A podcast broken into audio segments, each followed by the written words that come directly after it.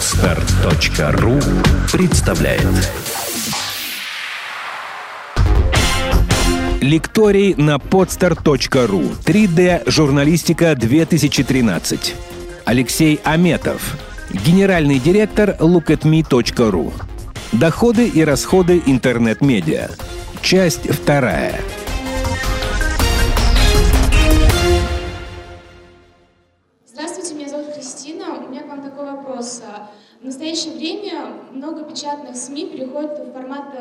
интернета, но при этом э, все равно э, СМИ э, нач- открывают новые издания, все равно печатаются. Как вы думаете, это вообще эффективно печататься сейчас или лучше всем переходить э, в формат интернета? И еще один такой маленький вопрос, я просто не поняла, а почему э, активность на рекламу снижается в январе, феврале и летом? Спасибо. А, ну, см- смотрите, по поводу бумаги. Если вы хотите запустить новое какое-то СМИ, то ну, на сегодняшний день инвестировать в бумажную версию я бы не стал. То есть мы много раз рассчитывали для себя возможность запустить какое-то издание на бумаге, и все разы математика говорила нам, что этого делать не надо.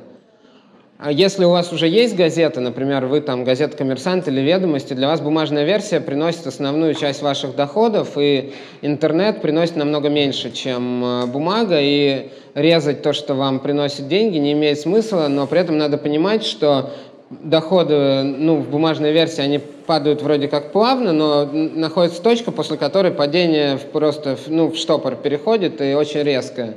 И, например, э, ну, в Штатах некоторые издания уже столкнулись с тем, что прогноз был, что они будут плавно снижаться, но в какой-то момент у них просто вот этот вот угол наклона резко увеличился, и они начали намного быстрее падать.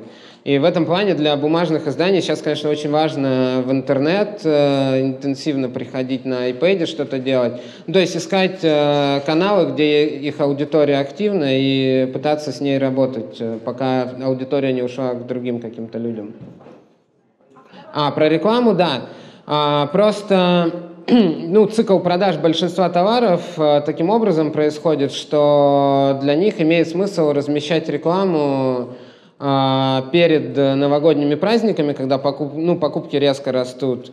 А, Поэтому пик приходится на там, ноябрь, декабрь. А, В январе покупательская активность очень низкая, потому что прошли праздники, люди потратили много денег, потом съездили в отпуск, потратили все оставшиеся деньги. В январе-феврале никто не может ну, ничего особо купить, и, соответственно, рекламировать тоже не имеет смысла, и поэтому объем рекламы падает. То есть есть бренды, конечно, которые по-другому действуют, но в среднем получается, что в конце года пик, а в начале года провал. Вот. Ну и дальше в течение года такие микро, вот эти вот волнообразные движения спроса и объема рекламы, они тоже происходят, ну уже не в таком объеме. Здравствуйте, меня зовут Лидия. Я хочу спросить, как зависят расходы на рекламу от узнаваемости и популярности СМИ? То есть, э, если мое издание становится или моя платформа становится популярнее, я должна тратить больше денег на рекламу или наоборот? Спасибо. Ну, смотрите, тут важно понимать, от чего она становится популярнее. Если она сама растет, то нет, нет никакого смысла тратить больше денег на рекламу, потому что, ну, и так все хорошо. Мы, например, в рекламу практически не инвестировали никогда, и только по бартеру менялись на там полосы, на баннеры. Ну, потому что у нас особо денег на это не было, и мы органически росли.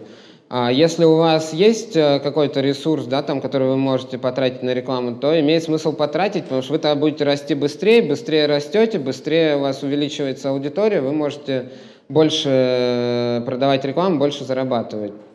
То есть, в принципе, если есть возможность инвестировать в продвижение, то лучше инвестировать.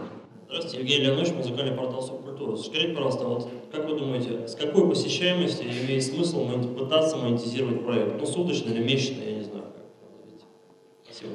А, ну, смотрите, тут э, помимо посещаемости важно еще смотреть на количество показов страниц, которые вы генерируете. То есть, если к вам ходит, например, э, 5000 человек в день, но они за месяц миллион страниц смотрят, то уже имеет смысл о чем-то ну, задуматься, как это монетизировать. А если к вам ходит э, 30 тысяч человек, но они смотрят там 100 тысяч страниц, то нет никакого смысла. И я бы, наверное, смотрел все-таки на количество показов страниц и ну вот по моему ощущению, я много с кем общался, где-то если миллион показов страниц в месяц у вас есть, то можно уже начинать это продавать, это будет смысл иметь. Если меньше, тоже можно, потому что бывают случаи, когда у вас просто нет денег инвестиционных вообще никаких, и вам надо хоть что-то заработать. И тут уже лучше не ждать, а начинать просто какие-то эксперименты ставить, там спецпроекты делать, еще что-то. А, ну, у нас не сервис на самом деле, мы же от сервисной модели, от UGC ушли в сторону медиа, а, и Village, он ну, абсолютно редакционный проект, Фурфур редакционный проект, и Hobbs and Fears редакционный проект. И сейчас у нас все сайты по медийной модели работают, и, в общем-то, на Look at Me мы тоже UGC часть, сервисную часть очень сильно подрезали, и сейчас там, э, ну, из сервисной составляющей только события остались. У тебя в январе много денег? Так, э, ну да, но у нас тоже. У нас январь и февраль проваливается всегда, и потом э, весна идет нормально, потом июнь-июль, ну так, средненько, и потом мы начинаем к концу года набирать, и в декабре иногда зарабатываем столько, сколько в первом квартале во всем. Нет, в минусе. В январе в минусе, в феврале в минусе. Вот, в этом плане важно cash flow смотреть, чтобы не пугаться, там, если у вас в январе минус, о боже, там, мой бизнес рушится, мне нечем кормить сотрудников, мы все умрем. На самом деле, надо понимать просто, что денежный поток вот так вот идет, и на самом деле это нормально. Добрый день, меня зовут Антонина. У меня три вопроса, немного не по теме выступления. Первый вопрос. Относительно недавно был редизайн сайта Google.me. Меня интересует, как вы знаете, что пора? Был ли это какой-то просчитанный шаг или, я не знаю, Сейчас. А второй вопрос. Как проходит эксперимент с... Э, давайте по очереди. Один вопрос я отвечаю, потом второй, потом... А то просто я боюсь перепутать все. А редизайн. А, редизайн у нас мы вообще раньше никогда не думали, у нас просто возникало желание переделать дизайн, потому что нам казалось, что что-то не так, там не очень модно уже, не очень хорошо работает. Вот потом мы заметили, что мы, в принципе, раз в год делаем редизайн, и мы пришли сейчас к тому, что у нас плюс-минус это закреплено в стратегии всех проектов, что раз в год мы их перерисовываем и как-то освежаем, чтобы люди не уставали. Да, у нас на The Village э, после переделки ньюслеттера и улучшения его доставляемости к людям э, на, по-моему, ты не помнишь, 300% э, рост количества показов страниц, сгенерированных читателями, которые пришли с рассылки. То есть прям очень все увеличилось хорошо. Есть ли у вас э, проект на западном рынке, как там отличается? Не, у нас на западном рынке проекта нет, мы только думаем над этим и сейчас вот потихоньку готовимся к тому, чтобы там что-то запустить. Здравствуйте. У меня два вопроса. С какой суммой и в каком году запускали свой проект вы? И второй вопрос, что такое маржа? А, ну, смотрите, мы запускали свой проект в 2007 году, а, и потратили мы на запуск а, где-то 25 тысяч долларов. Ну, то есть вот э, суммарно, мы примерно пытались посчитать, вот мы за где-то полгода 25 тысяч долларов потратили, и потом он дальше сам уже как-то зарабатывал, мы еще что-то тратили, вот, но там это уже трудно все оценить. Вася вот говорит, что мы ничего не потратили, надо говорить. Нет? Больше? Но по другим оценкам, когда мы считали, сколько мы всего потратили до момента, пока он начал нормально зарабатывать, получился миллион долларов. Но это очень пессимистичная цифра, поэтому думаем, что 25 будет более вдохновляюще. меня еще просьба пояснить аудитории, что такое суперкомиссия рекламных агентств. Сейчас я про маржу сначала скажу. Вот есть, а, не знаю, стул. А, сделать этот стул стоит 10 рублей. Продать этот стул вы можете за 20 рублей. Вот разница между 20 рублями и 10 рублями составляет 10 рублей, это маржа. В данном случае у вас маржа 100%, потому что вы стул продали в два раза дороже, чем он вам обошелся в производстве. А, суперкомиссия – это то, что пытается убить вашу маржу. А, например, вы хотите продать стул, и к вам приходит человек из агентства и говорит, «Э, я вам помогу продать этот стул за 20 рублей, но после того, как вы получите 20 рублей, вы мне должны будете пятерку за то, что я вам помог. А, и вы, соответственно, продали стул за 20 рублей, 5 рублей отдали ему, Получилось, что вы получили 15 рублей, ваша маржа из 100% стала 50%. Вот это как бы суперкомиссия. Меня зовут Максим. У меня вопрос такой. Сейчас в информационном пространстве в основном появляются, создаются такие нишевые медиа, а все крупные игроки начинают объединяться. Вообще, есть ли перспектива, есть ли тенденция вот, в создании каких-то действительно крупных э, проектов, как Афиша, как Look at Me, потому что, мне кажется, ну вот в информационном пространстве есть буквально несколько игроков, таких как э, Look at Me и Афиша. Они, ну, сродни как первый и второй канал, э, такая альтернатива. Есть ли у вас вообще какие-то Смотрите, 2007 год, да, возвращаемся туда. А, есть афиша, которая доминирует на рынке, огромная. А, есть порядка 20 разных проектов, которые в том или ином виде посвящены моде, культуре, там, блогов, небольших сайтов. А, мы решаем запустить Look at Me, а, который запускается как нишевая достаточно комьюнити, построенная вокруг уличной моды.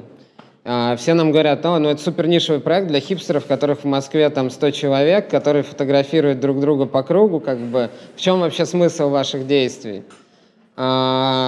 Смотрим в 2013 год. У нас э, диджитал-издательство, 4 проекта, пятый запускается. А, соответственно, если вы четко понимаете ну, вашу нишу, вам это нравится делать, то наличие количества крупных игроков э, никаким образом вам вообще мешать не должно. А наличие большого количества мелких игроков – это, наоборот, плюс, потому что значит, что эта тема интересна людям, и есть какое-то количество распыленного внимания, которое вы можете собрать на себя. А, меня зовут Влад. А, вот я хотел спросить, вы совсем ничего не сказали почти про краудсорсинг. Мне очень интересно, насколько перспективно это явление, насколько перспективно собирать с читателей пожертвования, и может ли интернет-медиа выйти ну, ну, вообще, может ли это восприниматься как серьезный способ дохода? Ну, я про это ничего не сказал, как раз потому, что я не воспринимаю это как серьезный способ дохода в России, да, то есть эксперимент Кольта.ру, например, показал, что быстро собрать э, существенную сумму денег на этом не получится. При этом есть на Западе примеры, когда читатели действительно, ну, много достаточно денег тратят на то, чтобы поддерживать медиа, которые им нравятся. А в России э, то ли люди не верят в то, что могут, ну, кто-то может сделать качественное медиа, за которое они готовы заплатить заранее, то ли люди э, не просто не хотят э, инвестировать в медиа свои деньги, но у нас это не работает. Но, в принципе, если мы посмотрим в прошлое, то подписка там на журнал «Мурзилка», в общем-то, это был, был краудсорсинг. Потому что ты в начале года платишь, там, не знаю, 3 рубля за то, чтобы подписаться на Мурзилку, а потом ждешь, что в течение года тебе хороший журнал будет приходить. В принципе, сейчас краудсорсинг происходит тоже таким же образом. Тебе говорят, заплати там 200-300 рублей, сколько тебе не жалко, а мы тебе будем делать хороший сайт. Вот. Но раньше подписка работала каким-то образом, сейчас люди не хотят за это платить. Я бы не надеялся на этот способ. А вариант э, and pay, например, это плохой вариант? Like and pay вариант э, плохой, потому что, чтобы человек э, заплатил после того, как ему что-то понравилось, это должно быть что-то прям супер крутое. Если, и если для музыкального трека или альбома это еще может работать, то ну, статьи такого уровня вряд ли у вас будут каждый день выходить, чтобы люди прям испытывали желание каким-то образом рублем отблагодарить ваше медиа. Алексей, здравствуйте, меня зовут Мария, я приехала из города Тюмени. Первое, что мне бы хотелось бы сказать, это выразить респект и уважуху за такие крутые проекты. Спасибо. Что, действительно, я находясь у себя в Тюмени, с удовольствием читаю мобильную версию журнала The Village, это очень круто. А вопрос состоит в том, что, ну вот есть идея, да, есть концепт. Например, ну у нас в Тюмени, да, в регионе, э, можно сказать, что это еще, ну, не модно. То есть есть там те же самые хипстеры, да, еще что-то. Но в целом для продажи вот этого, да, своего, своей идеи, своего проекта могут говорить, о, не, не катит, мне нам это не нравится. А, нужно ли подстраиваться под это или лучше всего гнуть свою линию, внедрять что-то интересное лично вот свое от себя? А, ну, смотрите, есть какие-то условия, в которых вы находитесь. Можно, ну, просто их игнорировать, но это не очень эффективно.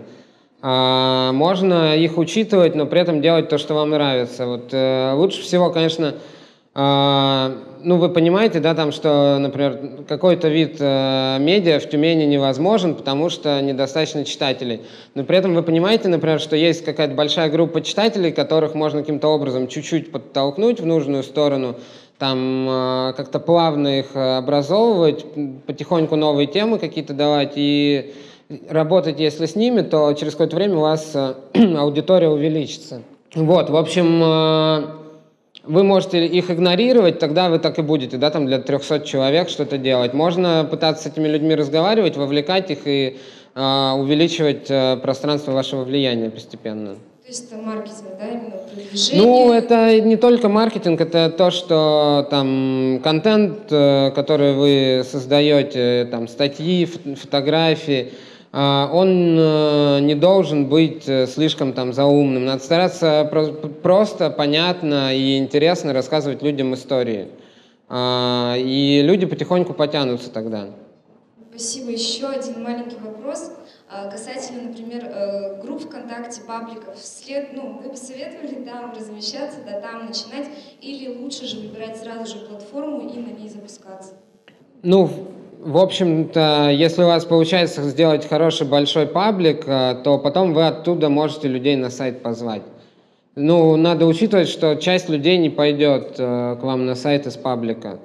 А, если вы ну, сразу запускаете сайт, вы сразу, соответственно, там тратите какие-то ресурсы на это, и вам труднее будет там собирать аудиторию, чем внутри ВКонтакте ее собирать. А, то есть и там, и там есть плюсы и минусы. Можно одновременно и то, и то делать, и потихоньку просто людей переводить на сайт в большем количестве. Меня зовут Настя, здравствуйте. А вы несколько раз упомянули про новый проект, который вы будете запускать. Не расскажете про что? А, ну, под, подробно, наверное, не буду пока рассказывать. Э, вкратце я бы его назвал э, такой интернет-журнал для девушек, э, такой женский фурфур, мы его называем, шутку. На самом деле он, конечно, не будет на фурфур похож, но э, в России просто не хватает в интернете проектов, которые были бы нацелены на умных активных девушек, и вот мы решили сделать что-нибудь такое. У вас проекты некоторые очень, ну, очень посещаемые, при этом Hopes and Fears, ну, не то чтобы прямо супер. Но он у нас того, э, самый, не, он самый свежий просто. То есть вы ожидаете, что через там год? Он, он дико, дико растет вообще, там нереальный рост. И если смотреть динамику, то у него динамика лучше, чем у Village и у Кутми была. Всем привет, я здесь. Хм. Меня зовут Ксения, я представляю как раз нишевый проект «Гости дорогие». Мы вчера виделись с Василием. А, вот у меня э, первый вопрос. Есть ли разница в монетизации нишевого продукта или массового? А, а, а можно вопрос встречный? А вы вчера где виделись с Василием? Мы снимали одну очень интересную передачу в Digital октябре в Москве. Вот. Но вопрос у меня все-таки в монетизации. А есть ли разница, потому что часто мы встречаемся с тем, что вы маленькие, вы, вы нам не интересны, вы маленькие. И вот второй вопрос, он короткий, поэтому запомните, можем ли мы стать шестым проектом в вашем диджитал-издательстве? А, ну, смотрите, если вы маленький, то у вас должна быть очень определенная аудитория. Журналисты — это не определенная аудитория. А, то есть с точки зрения брендов а, журналисты не представляют собой совокупность людей с одинаковыми потребительскими привычками, с одинаковым уровнем дохода и одинаковыми, в общем-то, инсайтами. То есть, если мы возьмем журналиста Первого канала, например, э, и журналиста телеканала «Дождь», то их разница в мировоззрении, в модели потребления и в зарплате до такой степени разительна, что нет ни одного бренда в мире, который бы ну, мог как-то на это спозиционироваться.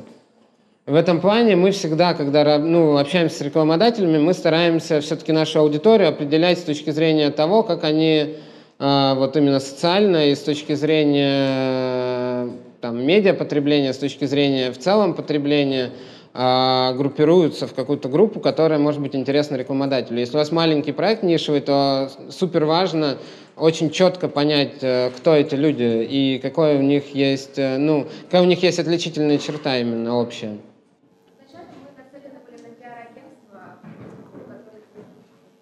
заинтересованы в продвижении каких-то определенных лиц. «Гости дорогие» — это проект о иностранцах в России.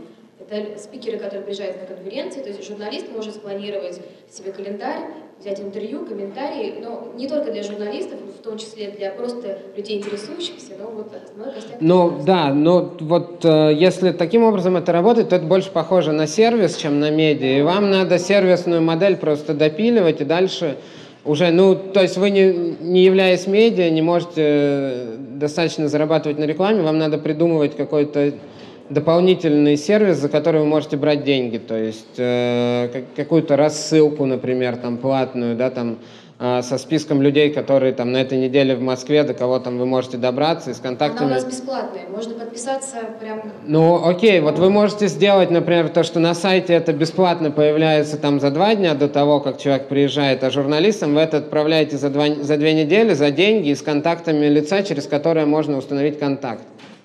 А если вы сделаете такую рассылку, то я, например, подписал бы редакцию The Village, чтобы они не морочили себе голову, получали это письмо, звонили сразу человеку, который привозит Джорджа Клуни в Москву и делали с ним интервью.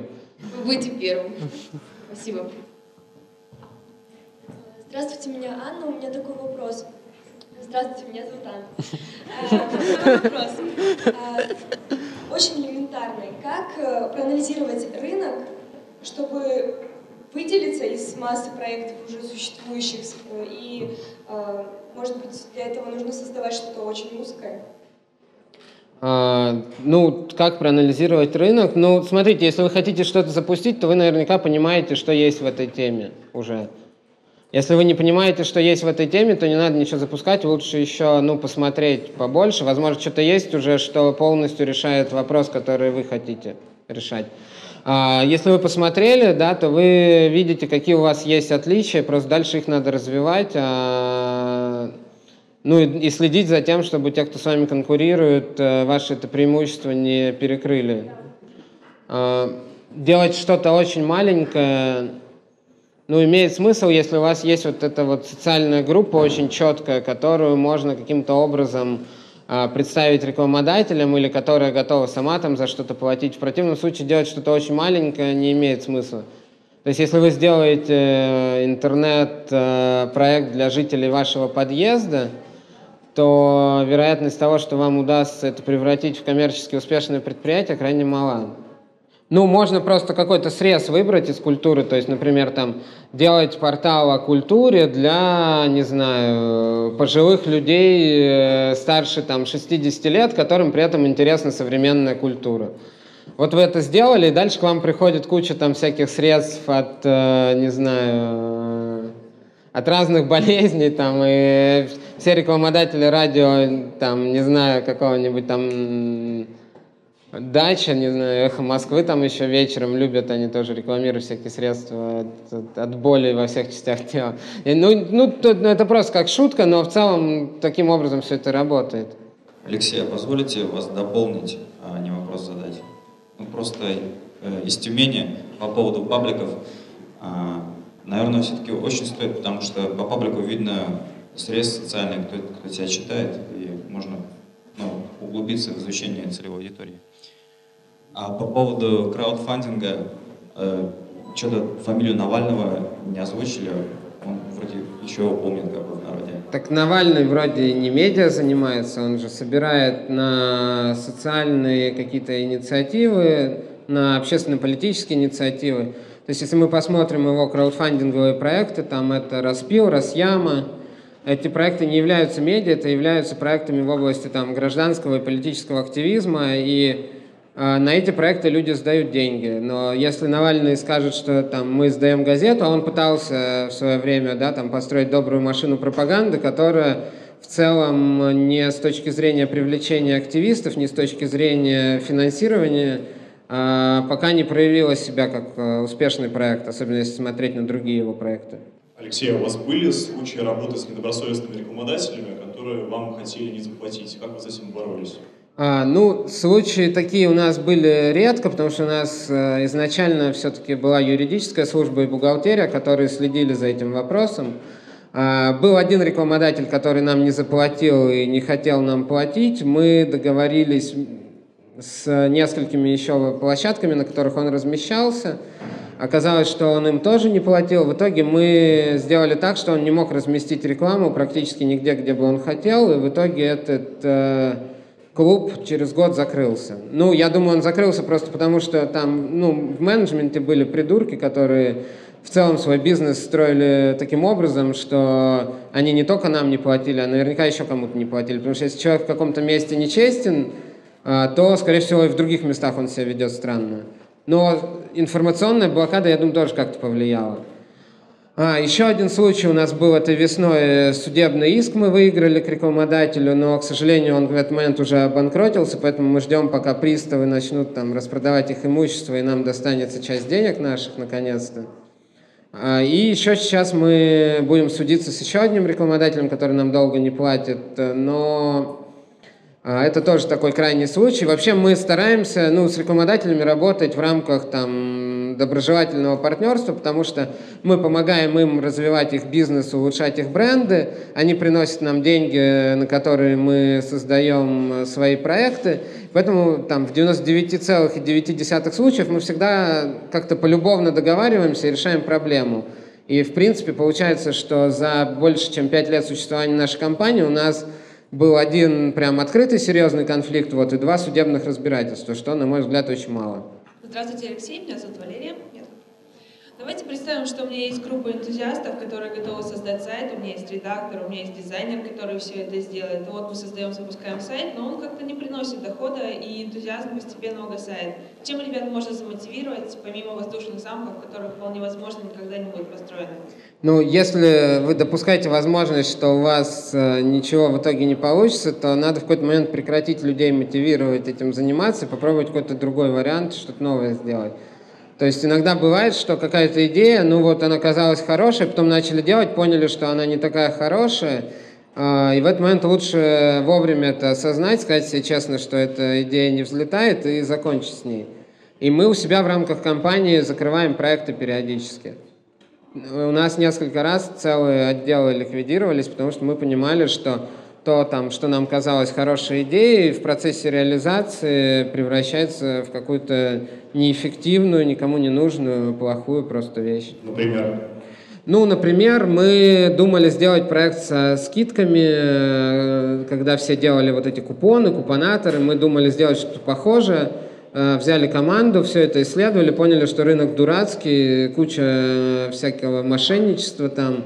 А в целом э, тренд этот недолго продержится, и мы в итоге команду распустили, проект закрыли, даже не выкатив продукт.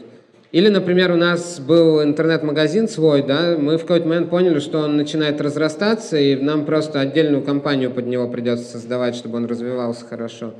А, и в итоге мы закрыли это подразделение, потому что мы все-таки медиакомпания, а не e-commerce компания.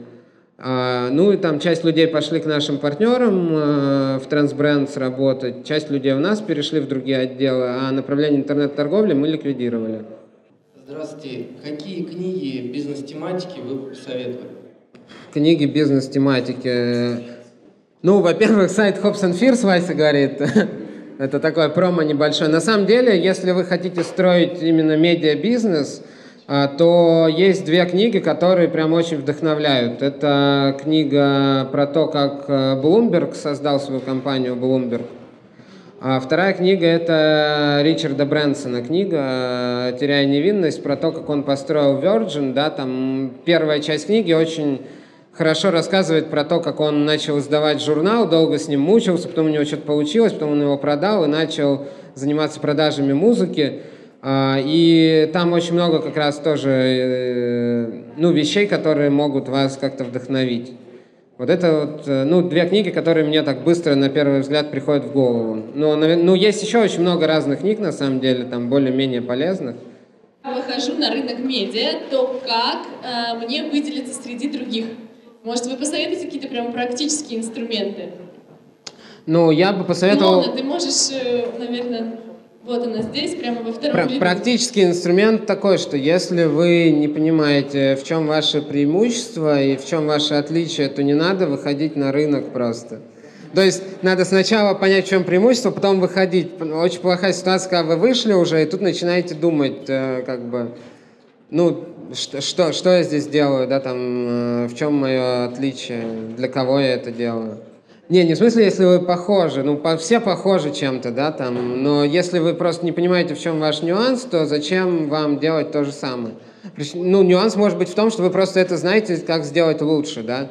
То есть есть там много сайтов, не знаю, про там людей, э, которые любят собак и про их там питомцев.